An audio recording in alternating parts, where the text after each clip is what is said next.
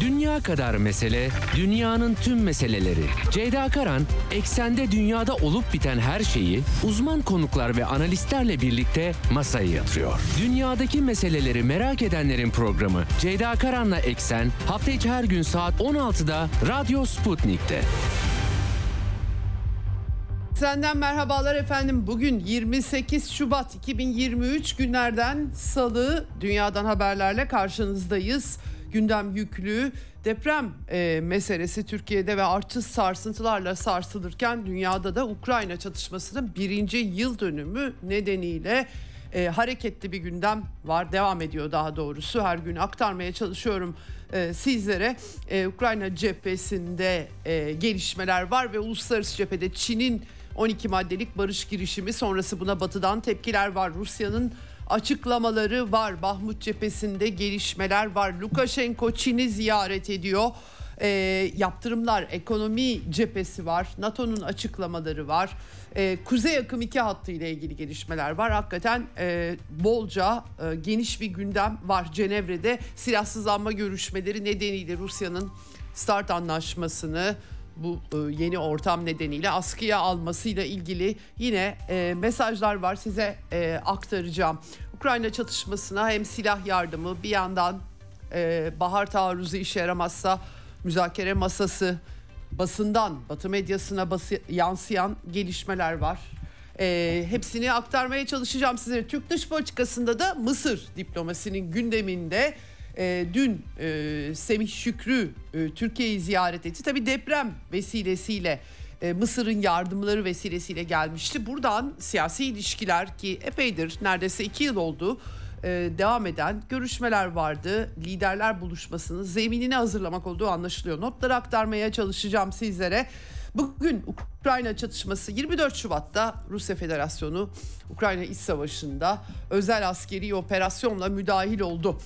Sahadaki gelişmeleri almak için Donetsk'e bugün bağlanıyoruz. Daha doğrusu çok kısa sürede hatlardaki sıkıntılar, e, olası sıkıntıları gözeterek e, kayıt aldık. Okay deprem 2014'te darbe sırasında oradaydı. Ukrayna'nın güney ve güneydoğusundaki yansımalarını çok yakından biliyor ve bu e, özel operasyonun başından beri de cephe hattında. E, bugün çok kısa süre önce kendisiyle yaptığımız kaydı yayınlayacağım programın ikinci yarısında Donbas'ta durum nedir? E, Okay depremin izlenimleriyle birlikte e, aktarmış olacağız. Başlamadan frekanslarımızı yine tekrar edelim. İstanbul'dan 97.8, Ankara'dan 96.2, İzmir'den 91, Bursa'dan 101.4 ve Kocaeli'nden 90.2 karasal yayın frekanslarımız bunlar. Sputnik Türkiye'nin web sitesi ya da cep telefonu uygulamasında kulaklığa basarsanız bizi rahatlıkla dinleyebilirsiniz. Telegram hesabını şimdi paylaşacağım. Oradan da e, istediğiniz zaman kaçırırsanız canlı yayını daha sonrasında bizi dinleyebilir, dünya özetlerini dinleyebilirsiniz diyelim. Başlayalım eksene. Dünya kadar mesele, dünyanın tüm meseleleri. Ceyda Karan, eksende dünyada olup biten her şeyi uzman konuklar ve analistlerle birlikte masaya yatırıyor. Dünyadaki meseleleri merak edenlerin programı Ceyda Karan'la Eksen hafta içi her gün saat 16'da Radyo Sputnik'te. Önce depremle ilgili deprem depremin Türkiye'deki yankıları tabii ki dünyaya mal olmuş durumda. Buradan aktarmıştım sizlere. En son Türkiye e, Dünya Sağlık Örgütü Genel Direktörü e, Etiyopyalı diplomat Tedros Adhanom Ghebreyesus'u ağırlıyor. Sosyal medya hesabından açıklama yaptı kendisi. Tabii malum deprem bölgesiyle ilgili artık e, dünyanın odaklandığı şey hem yeniden yapılanma, Türkiye'ye yardımlar aynı zamanda sağlık koşulları da e, konuşuluyor, tartışılıyor. Gebreyesus e, Doktor Hans Kluge ile birlikte Türkiye'nin e, Türkiye'deki insani koşulları iyileştirmek hedefli sağlık konusunda dayanışmayı vurgulamak için geldiğini belirtti. Depremden etkilenen bölgelerdeki durumu da inceleyecekler. Böyle bir yabancı konuk var. Pandemi sırasındaki açıklamalarından tanıyoruz biz de kendisini. Dünya Bankası bu arada e, Türkiye e, raportörü, direktörü Humberto Lopez bir açıklama yayınlamış. Hemen bunu da aktarmak istiyorum. Depremin deprem bölgesindeki e, iki büyük deprem ve daha sonra e, geçtiğimiz günlerde meydana gelen e, deprem buna dahil edildi mi bilmiyorum açıkçası Malatya e, ile ilgili ama e, muhtemelen o hariç 34.2 milyar dolarlık bir hasar hesaplanmış ilk raporlamada. Bu da 2021 yılı Türkiye'nin gayri safi yurt içi hasılasının yüzde dördüne karşılık geliyor. Gerçekten çok büyük kayıplar var. Tabii Türkiye ekonomisi üzerinde yaratacağı e, sıkıntılar var. Bu e, hızlı afet sonrası hasar tahmini e, raporu aynı zamanda Hatay, Hatay'da binaların yüzde kırkı neredeyse yarısı yıkılmış durumda. Tabii kullanılabilir olanları ayrı tartışma konusu. E, bu 34.2 milyar dolarlık toplam hasar neredeyse yarısı Kahramanmaraş ve Hatay merkezi. Şimdi Mart ayında Brüksel'de Avrupa Dayanışma Fonu toplantısı yapılacak. BM Kalkınma Fonu'nun, Avrupa Komisyonu'nun yeni raporları açıklanacak. E, yardım paketleri var tabii ki Türkiye'ye yönelik e, fonlar var ama tabii tahminler daha maalesef daha yukarıya çıkabilir durumda. E, bu vesileyle tabii Türk dış politikasına da daha yakından bakmak gerekiyor e, yeniden inşa çerçevesinde. Evet ee, Ukrayna'ya geçelim. Dünya gündemini Ukrayna çatışması belirliyor. Zelenski dün akşam Telegram kanalında Bahmut Artemos gününde yaşadıkları büyük zorluğa işaret etti. Ukrayna Kara Kuvvetleri Komutanı ki kendisi Rusya'nın Arkangelsk bölgesinde Rus asıllı bir isim. Ukrayna'nın Kara Kuvvetleri Komutanı çok zor. Ukraynalılar Rusları ayırmak e, maalesef düşmanlık ekilmiş durumda. Buradan anlayın durumu. Alexander Surski e, Bahmut bölgesinde durumun gergin olduğunu ve Rusya'nın çevrelemeyi tamamlamak üzere olduğunu işaret ediyor. Birliklerimizin e, savunması kırmaya çalışıyorlar şeklinde. E, Donetsk Halk Cumhuriyeti lideri 2014 e, sürecinde e, en son başa gelen Deniz Pushilin Artemovsk'a giden neredeyse tüm yolların Rus güçlerinin ateş kontrolü altında olduğunu söyledi. Böyle bir e, sahadan durum var. Onun dışında çok büyük değişiklikler görmedim. Rusya'dan aktaracaklarım var. Ama e, Rusya Savunma Bakanlığı e, Amerika'nın Ukrayna'da zehirli kimyasallarla provokasyon hazırlığında olduğuna dair ellerindeki raporları açıkladı. 10 Şubat'ta e, Kiev'in kontrolünde kalan Donetsk'in Kramatorsk kentine kimyasal madde taşıyan bir tren ulaştı. Trende yabancıların bulunduğu e, belirtiliyor.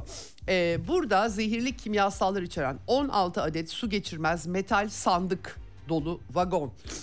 Kramatorsk metalürji fabrikasına çekildi ve Ukrayna güvenlik servisi çalışanları ve ordu komutanları eşliğinde boşaltıldığı alınan istihbarat aktarılıyor. Sonra zırhlı araçlarla Amerikan yapımı çatışma bölgelerine hareket ettikleri söyleniyor. Ee, BZ bu psikotrop etkili zehirli kimyasal madde e, yazısı sandıkların üzerinde olduğu söyleniyor. E, hakikaten çok e, rahatsız edici e, bilgiler e, açıklanıyor. E, akut psikoz, yönelim bozukluğu, halüsinasyon, hafıza kaybı yaratacak şeyler. Ayrıca kimyasal silahlar sözleşmesinin birinci maddesiyle yasaklı durumda. Ancak Amerika'nın tabi Rusya e, Amerika'nın kendilerine yönelik Jake Sullivan iddialar ortaya atmıştı. Rusya kimyasal silah kullanacak diye. Bu e, açıklamanın da provokasyonu gerçekleştirme niyeti olarak gördüklerini Rusya tarafı açıkladı. Çünkü uluslararası toplum bu çatışmada etkili soruşturma yapamıyor. Onun için böyle şeyler söylüyorlar dedi. Ayrıca Kramatorsk'ta 11 vagon tahriş edici mühimmat boşaltılmış efendim. Gerçekten e, bu işin böyle kimyasal silahlara dökülmesi çok e, e, tehlikeli, sıkıntılı. Amerika Birleşik Devletleri'nin standart kimyasal malzemesidir. BZ ve Vietnam Savaşı'nda daha sonra başka kimyasal maddelerinde Afganistan, Irak ve Suriye'de çatışmalarda kullanıldığına da atıf e, yapmış. Evet böyle bir e, uyarı geldi Rusya Savunma Bakanlığı'ndan. Bu arada Ukrayna'da tabii ki özellikle Bahmut bölgesi, Ugledar bölgesi çok sert çatışmalar ve Ukrayna ordusunun e, daha Aralık ayında Ursula von der Leyen 100 e, binden fazla can kaybı olduğunu videoda e, söylemişti. Sonra sildi videoyu ama e, özellikle işte ben aktarıyorum size Alman istihbaratı günde 503 katı kayıptan bahsediyor. Çok büyük tabii askere alma faaliyetleri var. Telegram kanallarından izliyoruz. Bu kimi zaman genç çocuklar kimi zaman çok yaşlı e, insanlar. The Economist dergisinin dikkatini çekmiş ve seferberliğin Ukrayna'da e, ihlallerle devam ettiğini vurgulayan bir makaleye yer vermiş. E, The Economist dergisi işte e, askeri askerlik şubelerinin çalışma biçimlerini e, elleri olmayan engelli kişilerin bile e, alınmaya çalıştığını ilk defa dikkatimi çekti bu. Genellikle bunlara çok yer vermiyorlar. Telegram kanalları bu tarz haberlerle dolu ama dikkat çekici. E, Transnistria cephesi şimdilik teskin olmuş gibi gözüküyor. Orada büyük bir mühimmat deposu vardı Ukrayna ordusunun ama tüm sınır boyunca yoğunlaştığı haberleri de var. Bu çatışmanın daha da yayılmasına Moldova'nın e, Sovyetler Birliği'nden bu yana e, ayrılıkçı olan e, bölgesinde bir başka bir gerilim patlayabilir kaygıları vardı. E, Kişinev'de e, Moldova'nın NATO yanlısı, AB yanlısı hükümetine karşı protesto gösterilerinin görüntüleri yansıdı bu arada. Belarus sınırında da gerginlik var. Belarus lideri Lukashenko her türlü önlemi almaya çağırdı ülkedeki sabotaj faaliyetleri ve kendisi de Çin'i e, ziyaret ediyor. E, gitmeden önce ön koşulsuz barış anlaşması imzalamaktan başka Ukrayna'nın çaresi yok diye bir açıklama yaptı. Aynı zamanda Çin'le de yakın işbirliğinin altını e, çizdi kendisi. Evet Rusya'da bu arada İskender füzeleriyle tatbikat yaptılar. Kaliningrad bölgesinde Rusya'nın yine Avrupa'daki toprağında. St. Petersburg hava sahasında bir 12 saatlik uçuş kısıtlamaları olduğu tanımlanamayan bir cisim yüzünden ama e, düzelmiş gözüküyor açıklamaya göre. E, ayrıca e, Tuapse kentinde bir yangın e, oralarda bir e, takım İHA'larla bir saldırı mı olduğu küçük çaplı yangın çıkmış tesisin yanında. Böyle bir iç sabotaj da olabilir tabii. Kuban ve Adıgey'de de Ukrayna İHA'ları da görülmüş durumda. Böyle bir alarm hali var. Evet şimdi işin siyasi cephesine bakarsak... E, Kremlin'in açıklamaları NATO'nun Rusya'yla ne söylerse söylesin fiili olarak çatışma halinde, savaş halinde olduğu. E, Dimitri Peskov yaptı bu açıklamayı. İzvestiya gazetesine konuşmuş. NATO bir blok olarak göreceli rakibimiz gibi değil, düşmanımız gibi davranıyor demiş. İstihbarat efendim bize karşı e, her türlü yardım Ukrayna'ya veriyor. Bu verilen silahlarla da askerlerimiz öldürülüyor. Dolayısıyla nasıl oluyor da bu çatışmanın tarafı değiliz söylemi e, kullanılabiliyor e, demiş. E, hiçbir şey gizlemeye, örtmeye gerek yok neyse odur. Bu e, bu anlaşılmalı e, demiş. Lavrov e, bu arada e, Dışişleri Bakanlığı temsilcileriyle bir toplantı yapmıştı. Rusya'nın e, tecrit edilmeye çalışıldı ama bunun başarılamadığını dünyadaki durum. O da tabii Rusya diplomasisini anlatıyor. Hakikaten de Hindistan'da, Çin'de, Brezilya dünyanın dünyanın ABD ve Avrupa'dan gayrı bir de tabii ki Avustralya, Japonya gibi ya da kısmen Güney Kore gibi müttefikleri hariç Rusya'nın tecridi hedefi çok yerine gelmiş gerçekten e, gözükmüyor. E, Lavrov biz e, buna küresel çoğunluk diyoruz ifadesini kullanarak izah etmiş bunu. Buna Çin ve Hindistan'ın dahil olduğunu söylemiş. Dünyanın geri dönüşü olmayan köklü değişiklikler dönemine girdiği görüşünü dile getirmiş. Hemen arkasına Bakü'ye gitti. Azerbaycan lideri İlham Aliyev tarafından kabul edildi. Aliyev Rusya'nın Ermenistan'la e, ilişkilerin bu yıl düzelmesi için rolünün altını çizmiş bu arada. E, ben size aktarmıştım CIA Başkanı William Burns aslında geçen Kasım'da Ankara'da yapılmıştı. Rusya Federasyonu İstihbarat Şefi e, Sergey Narishkin'e görüşmeleri bununla ilgili konuşmuştu e, basına ve e, Rusya tarafının meydan okuma ve kibir duygusu içerisinde olduğunu iddia etmişti. Hemen ona yanıt vermişler, yanıtsız bırakmamışlar. E, iki buçuk saat nasıl sürdü o zaman bu kadar e, böyle bir söylem belirleyici olduysa diye sorgulamış Narişkin. Ve e, aynı zamanda e, William Burns'ü çok becerikli Rusya'da da görev yapmış bir diplomat. E, deneyimli ve becerikli bir diplomat diye nitelendirmiş ama CIA direktörlüğü görevinde pek de deneyimli, deneyimi olmayan bir arkadaş diye nitelendirmiş böyle retorik düzeyinde e, bir e, yansıma var. Şimdi tabii Amerika'da Hillary Clinton e, kendisinin e, uluslararası müdahalelerdeki rolü özellikle Libya'da Kaddafi'nin linç edilerek öldürüldüğü ve ülkenin bölünmesine de tabii yol açan meşhur e, geldik gördük o öldü gibi açıklamalarıyla tanıyoruz. Hillary diye de sosyal medyada e, lakabı Hillary Clinton. Hillary değil, Hillary e, ölüm e, fiilinden İngilizce. E, Putin'i hedef almış. Putin'in Rusya e, Rusya halkının Putin'den kurtulması gerektiğini söylemiş. Evet parçalanıp küçük lokmalar lokmalar halinde Yugoslavya gibi olursa Batı'nın tabii ki işine geliyor. Stoltenberg'in açıklamaları var. E, Rusya'nın yeni saldırılar başlattığı, Kuzey Kore İran'la İran'a ulaştığı, Efendim e, Çin'den ölümcül şimdi Çin barış birazdan aktaracağım barış planı sunduğu için ya da yol haritası diyelim konuştuk dün. E, e, bu e, yüzden işte bir anda Çin Rusya'ya silah verdi, veriyor, verecek. Hangisi olduğunu da net olarak söylemiyorlar ama istihbaratları açıkçası ben dış habercilik deneyimimden Batı istihbaratına pek güvenemiyorum. Çok fazla yalan şimdiye kadar ortaya çıktı çünkü. Bunlar dile getiriliyor. Ee, Ukrayna'nın NATO üyeliği ihtimali yine uzak bir ihtimal olarak görmüş. Peki o zaman niye böyle bir çatışma yapılıyor? Niye Minsk anlaşması uygulanmadı? Niye BM hukuku yerine getirilmedi filan bir sürü soru sorulabilir. Efendim Kıbrı Kırım deseniz Kırım zaten 2004 baharında referandumla Rusya'ya geri dönmüştü 1950'lerden sonra. Dolayısıyla nedir bu çatışma diye insan soruyor. Efendim e, bu arada Norveçli e, NATO Genel Sekreteri e, onun gibi Nor, e, e, onun ülkesinde e, Greta Thunberg meşhur.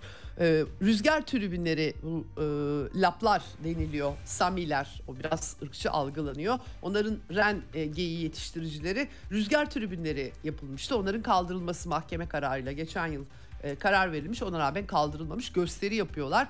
E, rüzgar tribünleri de olmasın diyorlar. Tamam e, atom enerjisi olmasın işte petrol olmasın doğalgaz olmasın rüzgar tribünü de olmasın Peki e, hakikaten tabii kurulduğu yer tartışmalı e, ren geyiği yetiştiriciler için sıkıntı olduğu da anlaşılıyor. E, tabii e, Greta'yı biz Kuzey Akım 2 boru hattının patlatılması sırasında eylemlerde görmedik. Çünkü böyle bir eylem düzenlenmedi. Terör saldırısı. E, Çin'in Yuyuan Tangtian portalı bu e, gazeteci Pulitzer ödüllü Seymour Hersh'ün en son araştırmacı gazetecilik ürünü makalesi üzerinden bir böyle animasyon gibi bir şey yayınlamış.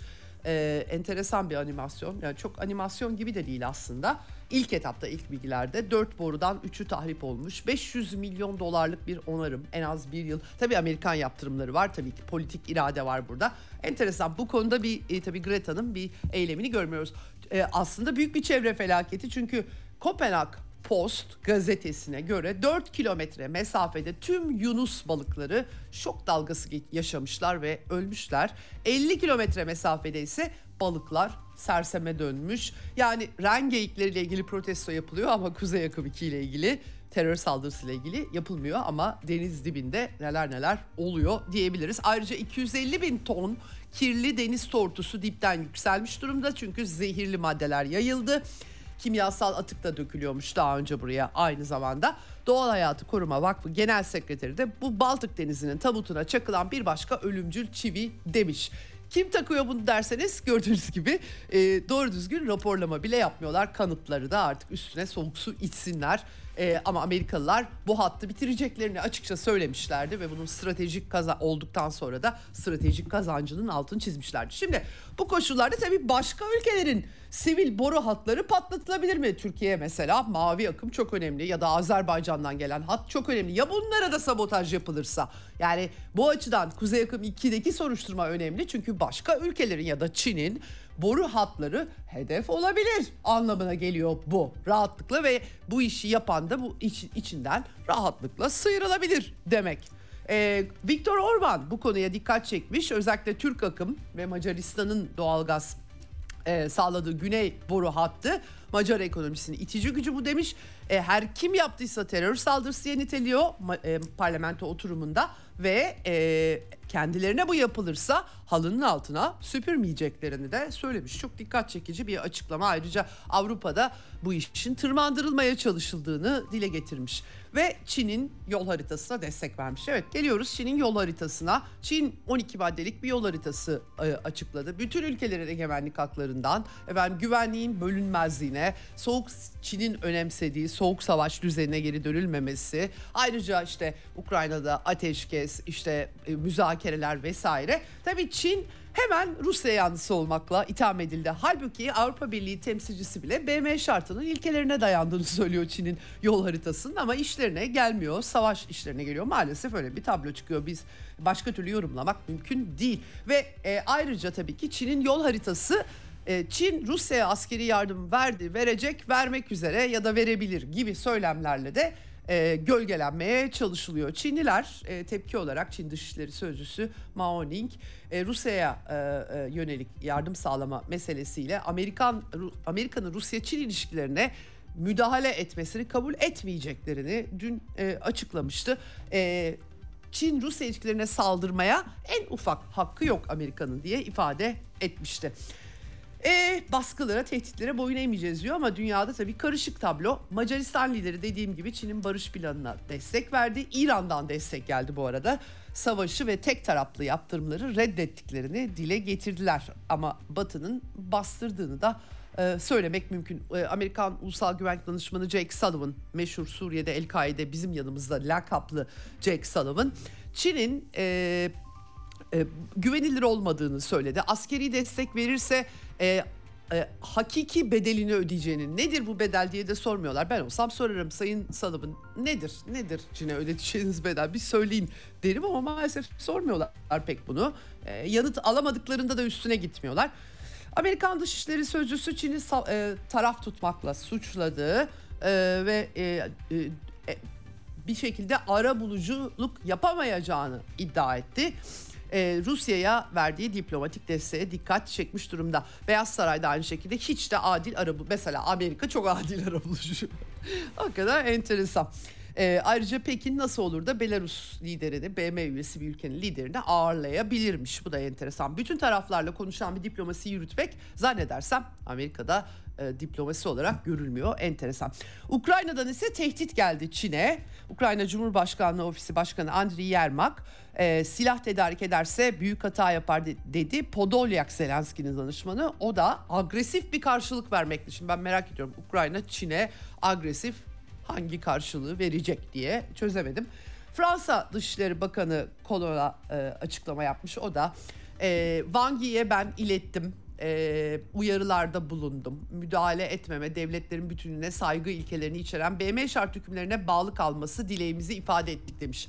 Güzel. Amerika'ya acaba hiç Fransa hayatında egemenlik haklarına saygılı olun kardeşim dedi mi diyeceksiniz demedi tabii ki.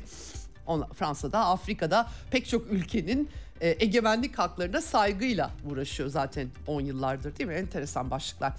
Velhasıl e, Pentagon'da Kara Kuvvetleri Komutanı Christine Wormuth American Enterprise Enstitüsü'nde konuşmuş ve e, Asya'da Amerika'nın kara savaşından kaçındığını ama buna hazırlıklı olması gerektiğini söylemiş. E, enteresan e, bir e, şey. E, şahsen Tayvan'a yönelik deniz işgalinde neyse kaçınılmaz görmüyormuş. Halbuki Anthony Blinken gördüğünü söylüyordu. Demek ki görüşü farklı.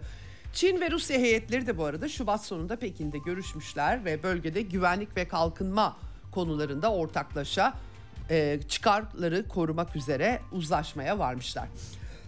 Ve start anlaşmaları Dimitri e, Peskov e, açıklama yaptı. E, Washington Moskova'yı dinlemek isteyene kadar start anlaşmalarına yeniden katılmayacak. Askıya alınmış durumda iptal edilmedi. Amerika bütün anlaşmalardan çıktı. INF'ler vesaire açık semalar anlaşması hepsinden çıktı. Start 3 yüzünden Rusya'ya e, eleştiriler götürüyorlar. Cenevre'de görüşmeler oldu. Burada Amerikalı temsilciler güvenlikten bu silah kontrolünden sorumlu temsilciler, müsteşarlar konuşmuşlar ve e, sorumlu nükleer güç olun işte anlaşmaya dönün. Amerika tesislerini denetletmeye hazır gibi enteresan söylemlerde bulunuyorlar. Geri dönerlerse kolaylıkla çözeriz. Yani Rusya'nın stratejik tesislerini de denetlemek istiyorlar tabii ki bu anlaşmayla. Bu koşullarda nasıl olacak sorusu e, var. Almanya Dışişleri Bakanı Baerbock da Cenevre'deki görüşmelerde konuşmuş. O da benzer bir şey söylemiş. E, Rusya'yı sorumlu olmaya çağırmış. Halbuki Rusya ile savaştayız demişti. Şimdi tuhaf bir durum. Savaşta olduğu tespiti yaptı ama gaf yaptı dediler, düzelttiler. Ülkeye stratejik tesislerini bize şöyle bir aç da bir denetleyelim diyorlar özetle. Bu da pek gerçekleşmiyor. Efendim, e, Catherine Colon, e, e, Colonna da aynı şekilde Fransa Dışişleri Bakanı da Cenevre'de e, bu işe geri dönmeye çağırmış. Bu arada Fransa Macron e, Afrika ziyaretine hazırlanıyor. 1-5 Mart arasında 4 Afrika ülkesini ziyaret edecek. Öncesinde Afrika'da askeri varlığı yeni bir formülasyona sokacaklarını duyurdu. Sanki biraz varlık azaltması varmış gibi bir yandan Afrika'da ait kültür varlıkları işte Kültür Bakanlığı sömürgecilik döneminin etkilerini herhalde hissettiler. Çünkü bu krizde Afrika Batı'nın yanında yer almadı. Ona bağlıyorum. Başka şey yok. Mali'de e, e, Mali Mali'de operasyonları vardı. İlişkiler gerilince geçen yıl sonlandırmışlardı. Burkina Faso'da öyle. E, Fransa ile askeri işbirliğini feshetmişti ve tabii ki Rusya'da müzisyenler diye anılan Wagner güçlerinin Afrika ülkelerinde varlıkları Fransa'yı rahatsız ediyordu. Bakalım Macron ziyaretine bakacağız tabii neler olacak ama e, birlikte ortak üs olsun. Yerliler bizim üsleri korusun. Hani oranın yerlileri gibi enteresan açıklamalar. Fransa Genelkurmay Başkanı Sebastian Lecour da bir dizi Afrika ülkesini ziyaret etmiş. Zemin e, yaratmak açısından ama Mali Başbakanı Paris yönetimini ülkelerinde silahlı grupları desteklemekle suçluyor.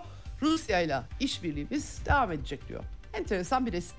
Burada da Afrika bağlamında da çıkmış. Bu arada e, siyahlarla ilgili gün vesilesiyle Amerikan Başkanı Joe Biden da bu arada benim e, orada herhalde SMA diye geçiyor ama smart mı yani akıllı anlamına mı geliyor bilemiyorum ama e, SMA olmadığımı biliyorsunuz. Beyaz bir çocuk olabilirim ama aptal değilim diye bir gafı var. Gidemeye çalışmış çözemedim. Geç, geliş, geçkin yaşından ötürü Amerikan başkanı sık sık böyle şeyler söylüyor artık. Ama 2024'te aday biliyorsunuz. Eşi Jill de daha ne kadar çok soruyorsunuz. De, adayım dedi ya diyerek tepki gösterdi son olarak.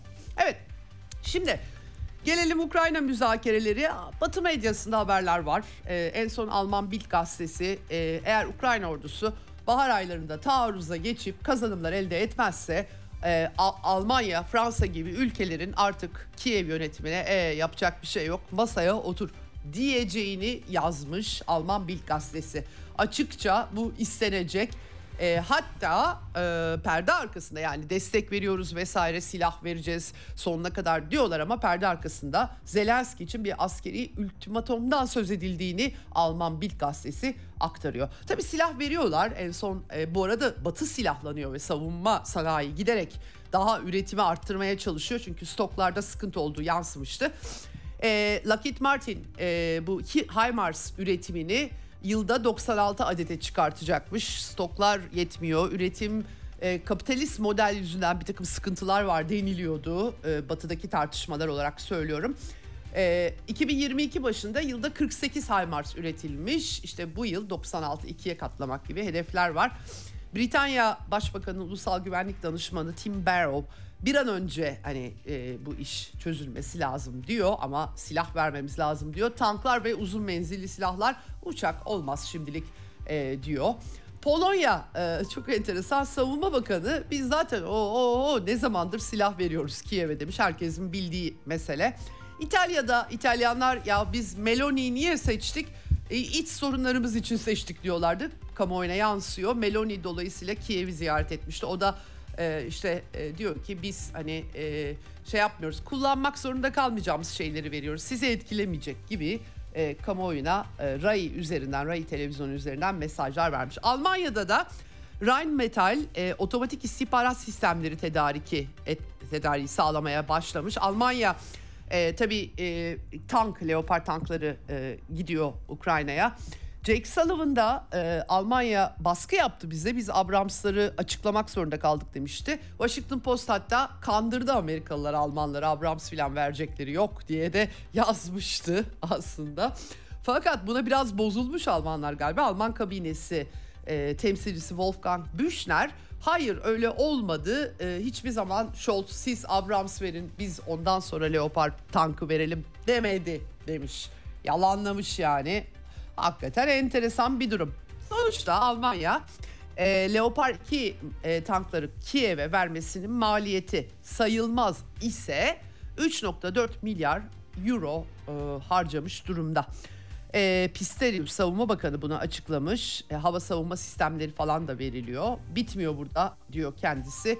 E, ama toplamda tabii e, Şubat 2022'den bu yana 14 milyar eurodan fazla parayı Almanya Kiev'e vermiş durumda. Bu arada Maliye Bakanı Christian Lindner Almanya'nın kamu borcunun 2021 yılının başından bu yana 10 kat artarak 4 milyar eurodan 40 milyar euroya çıktığını e, söylemiş efendim. Tabii bunda pandemi de var, pek çok etken var. Enerji krizi, Ukrayna çatışması, yaşam standartlarında düşüş ve Almanya sokaklarında gördüğümüz protestolar, savaşın bitmesi çağrıları. Ee, ABD Hazine Bakanı Janet Yellen ise dün Kiev'i ziyaret etti. Zelenski ile buluştu ve Ukrayna'ya 1 milyar 250 milyon dolarlık ekonomik yardımı duyurdu. Aslında bu tabii daha top 8 milyar dolarlık yardımın ilk paketi diyelim daha fazla verecekler. Rusya e, varlıklarına Batı istediği gibi el koymaya çalışıyor ama yasal kapitalizmin mülkiyet e, yani onları bile bağlıyor. Nasıl oluyor bilmiyorum ama işte böyle. Yani yasal engeller var. Rusya'dan paraları e, Rusya'nın paralarını dondurup size o kadar kolay veremiyoruz demiş. Ayrıca Çin'i tehdit etmiş ciddi sonuçlar doğurur demiş. Nedir o sonuçlar tam bilemiyoruz dediğim gibi. Belarus'a yaptırımları uzattılar. Belçika 58 milyar euroluk Rus varlıklarını dondurmuş. bir harcayamıyorlar ama dondurmuş vaziyette.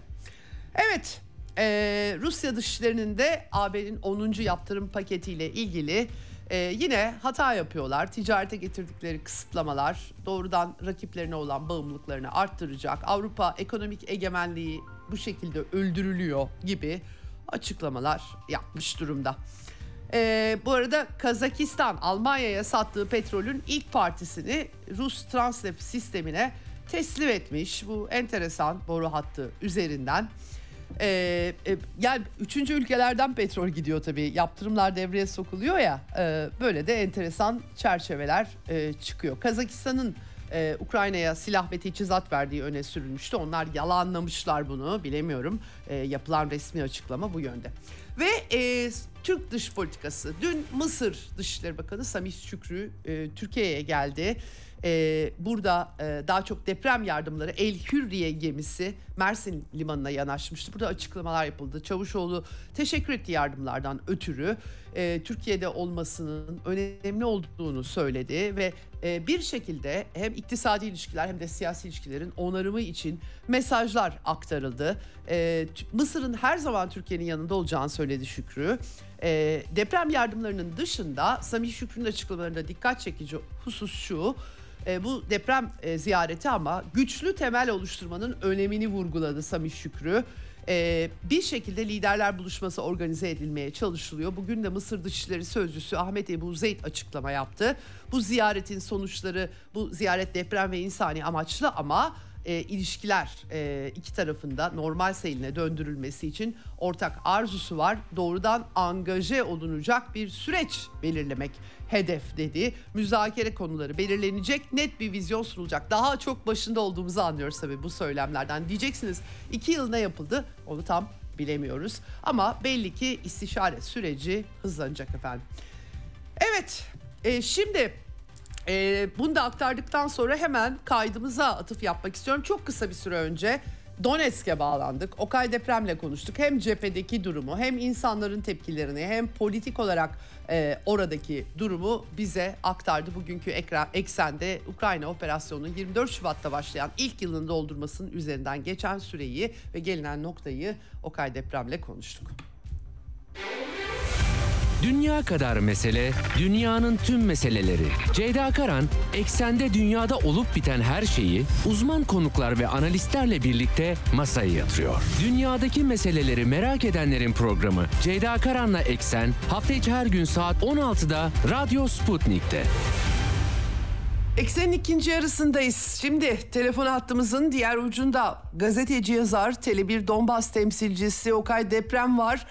Ee, Okay çok teşekkürler e, katıldığın için Eksen'e. E, hoş bulduk Ceyda Hanım. İyi yayınlar diliyorum şimdiden. Ee, Okay Rusya Federasyonu'nun özel askeri operasyonu birinci yılını doldurdu. Dünyada pek çok etkisi var. Aktarıyoruz her gün. Ee, Ukrayna'da 8 yıllık bir iç savaş vardı ve ardından Minsk anlaşmaları uygulanmadığı için e, pek çok gelişme de oldu. NATO'nun, e, Rusya Federasyonu'nun e, üzerine gitmesi, genişleme derken operasyon geldi. Şimdi e, birinci yıl dönümünde hemen sağdaki durumu sormak istiyorum.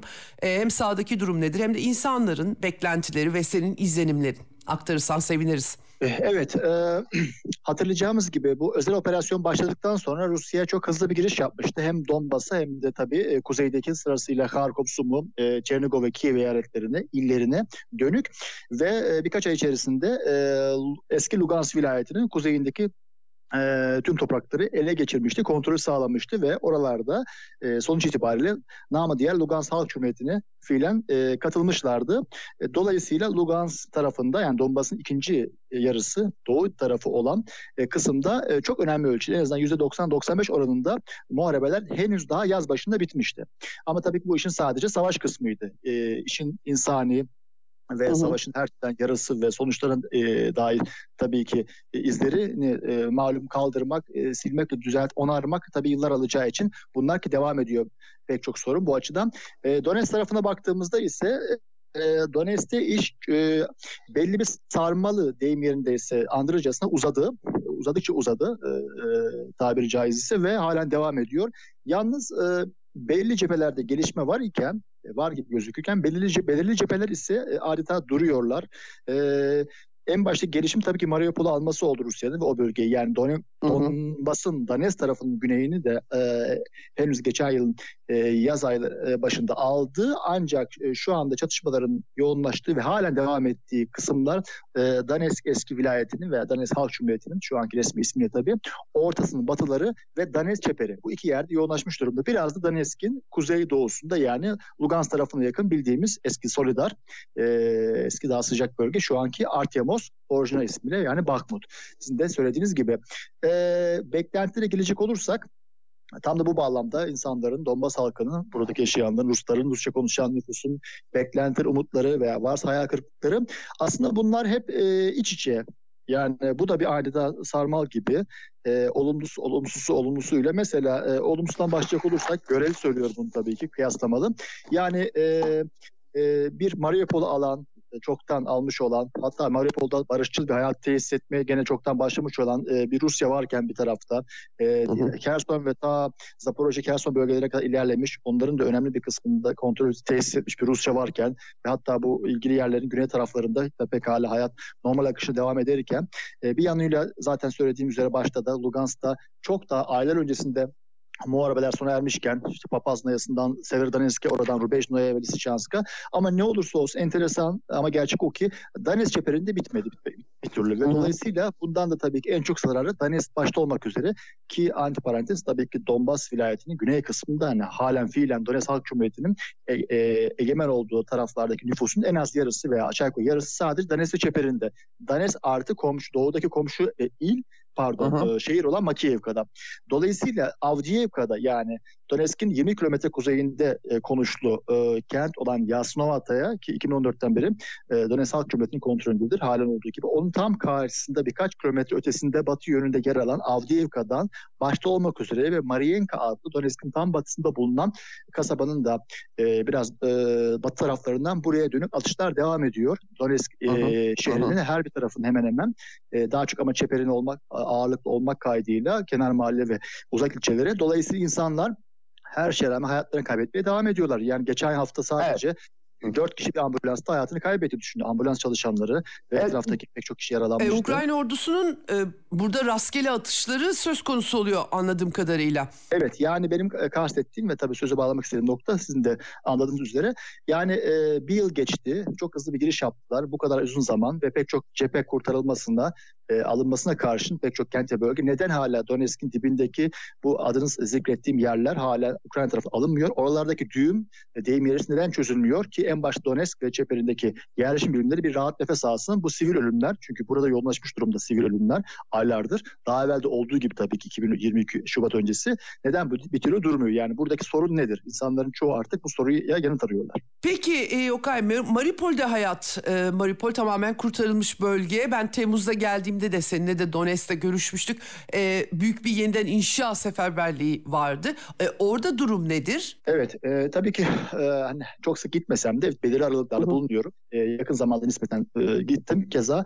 Evet, e, Mariupol'da hakikaten de çok hızlı bir yeniden inşa faaliyetine girişti Rusya. Yani düşünün ben e, büyük muharebeler bittikten Azovstal fabrikası da e, alındıktan sonra boşaltıldıktan sonra herhalde çok taze taze ilk gittiğimde e, yaz başları daha o zaman ben otobüslerin ve bazen tek tük trolleybüslerin çalıştığını görünce hayrete uğramıştı başka.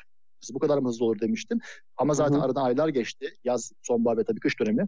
sonuna geliyoruz. Mariupol'da hem sıfırda inşa edilen ilçeler, e, yeni daha doğrusu kvartal adını verdiğimiz e, ma- mahalleler, e, yeni inşaat blokları, siteler e, artı tabii ki zarar gören, hasar gören binaların onarımı sonrasında devam ediyor. İnsanların yeni konutlarına yerleştirilmesi, eski konutlarına dönebilmeleri için imkan sağlanması, işte telefon bağlantısı, altyapı tesislerinin tekrar elden geçirilmesi ki su, e, şehirdeki su, e, ısıtma ve elektrik meselesi önemli ölçüde çözüldü. Bu da çok önemli ki bu mes- e, sorunların Bazıları halen Donetsk için geçerli. Hani işin ironik tarafı. Başta da vurguladığım gibi Mariupol evet. yani çok daha e, savaşın ağır yükünü çekmiş, büyük hasar uğramış bir kent olmasına karşın Donetsk'e kıyasla diyorum Donetsk şehriyle çok daha iyi durumda şu an diye desek abartı olmaz. E, onun dışında ama mesela yakın zamanda ben e, Valnavaka'yı ziyaret ettim. Valnavaka. Orasından anımsayalım geçen yılın e, bahar aylarında kısa süreli olsa ciddi muharebeler sah- e, sahne olmuş. E, aşağı yukarı Nisan ayı gibi Rus kuvvetleri orayı almışlardı Ukrayna tarafından. Donetsk'le Mariupol arasında düşen bir yer. Orada da hayat olabildiği kadar hızla normalleşiyor. Orada gördüğüm kadarıyla geçen hafta gittim daha. Hı hı. E, onun dışında ama e, muharebelerin yoğunlaştığı yer Ugledar. Bu ismi hatırlıyoruz herhalde. Ugledar, evet, Zaporojye. evet, evet batı yönündeki komşu il Zaporojye'ye çok yakın konumda olan bir yerleşim birimi. Büyükçe bir kasaba aslında çok ufak bir şehir demek daha doğru olur. Oranın içerisinde, içinde doğrudan ve etrafında çok yoğun e, çarpışmalar sürüyor. Ben de oraya yakın hemen güney e, e, tarafında yer alan e, Velikaya Novosylka'ya gittim geçen hafta. İlgili görüntüler herhalde yakın zaman tele ekranına gelecektir.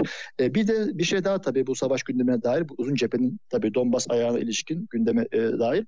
Mesela Kremenna'ya oradaki işte biraz uzadı gibi Kremenna'yı hatırlatırım e, dinleyenlerimiz açısından. Lugansk tarafının ortalarına yani Lugansk Donetsk sınırının ortalarına e, tekabül eden ama Lugansk yönünde kalan bir e, e, ufak bir şehir yerleşim birimi Kremenna'ya.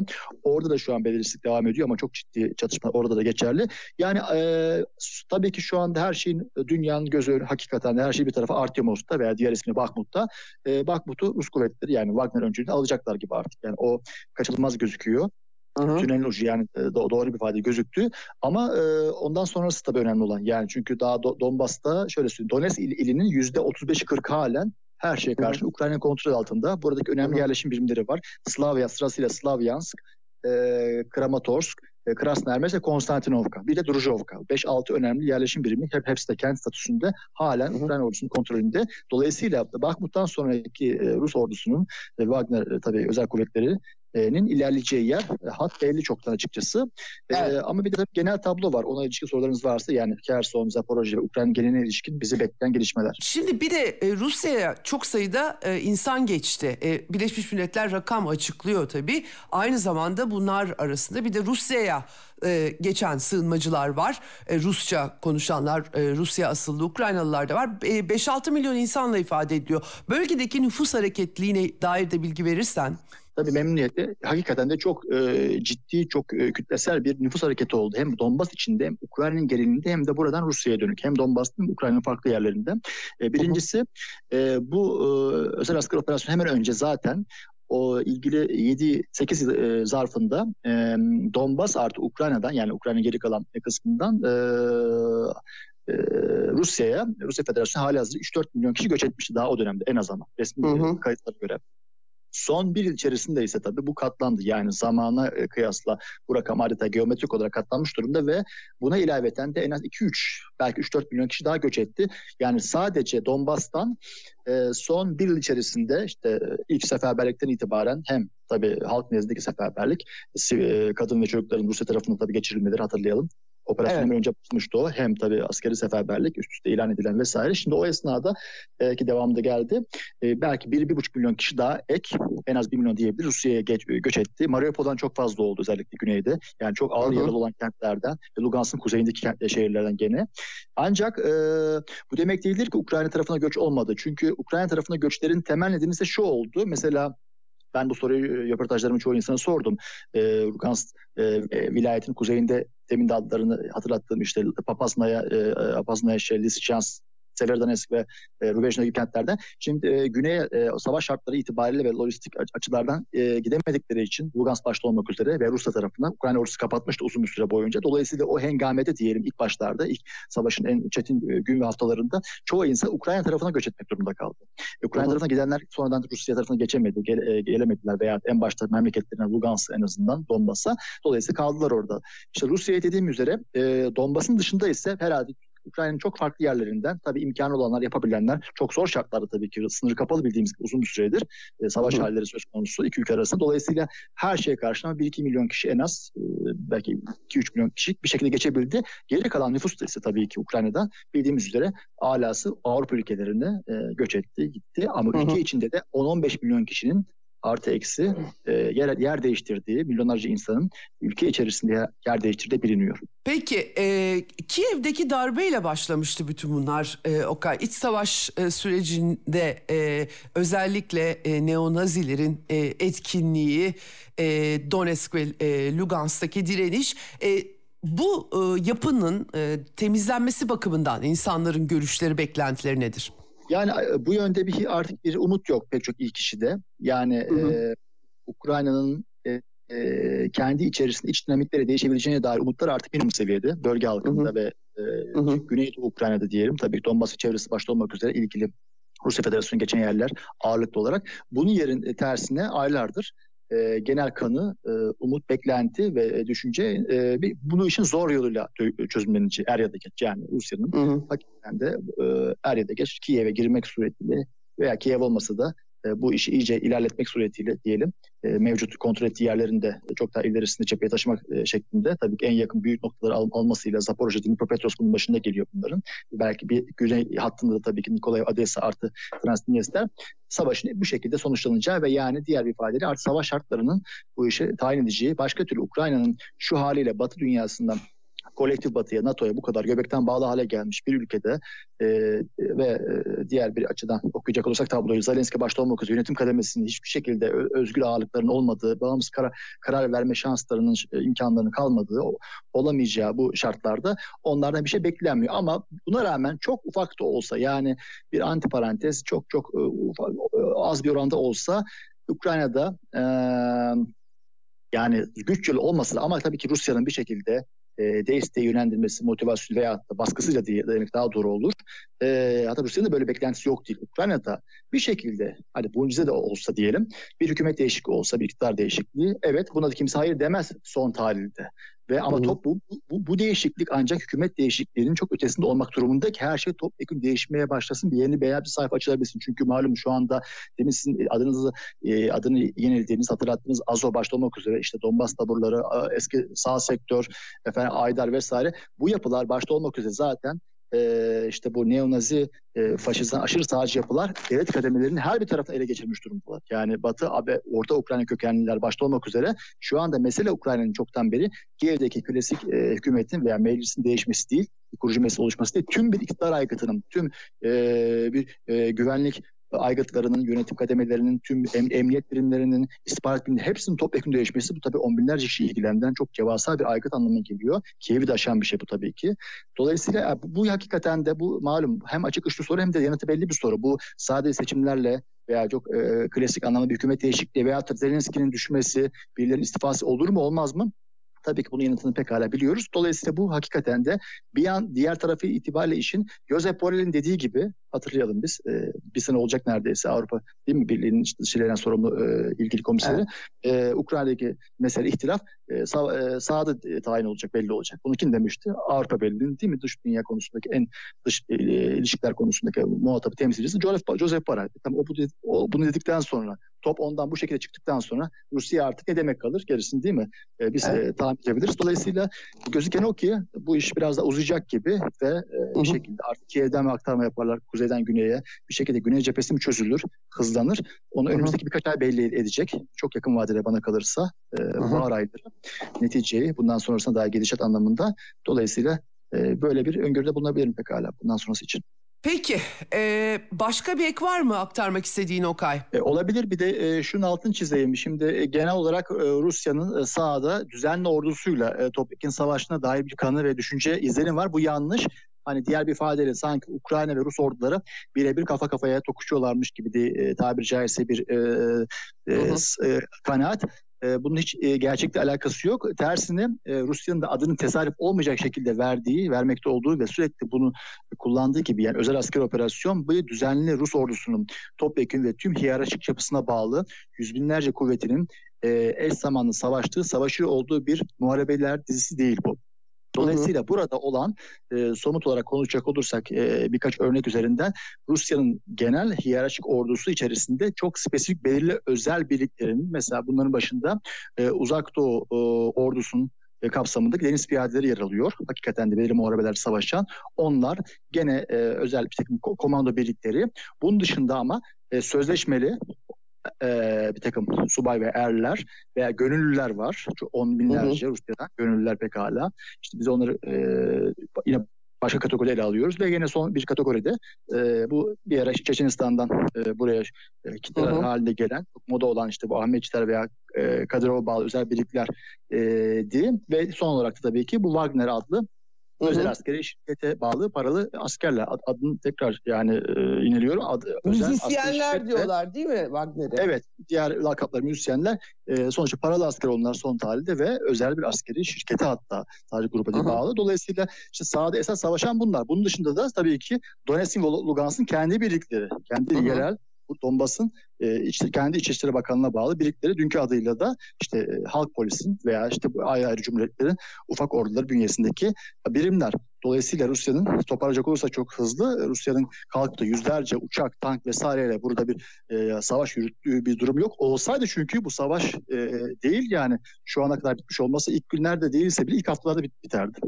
Peki çok teşekkürler ee, Okay aktardığın bilgiler için. Rica ederim tekrar. İyi yayınlar. Hoşçakalın. Evet eksenin sonuna geldik. Okay depremle konuştuk. Donetsk'ten e, Ukrayna e, özel harekatı ile ilgili bize hem cepheden son bilgileri aktardı hem de insanların hissiyatlarını, beklentilerini aktardı. Yarın görüşmek üzere. Hoşçakalın efendim.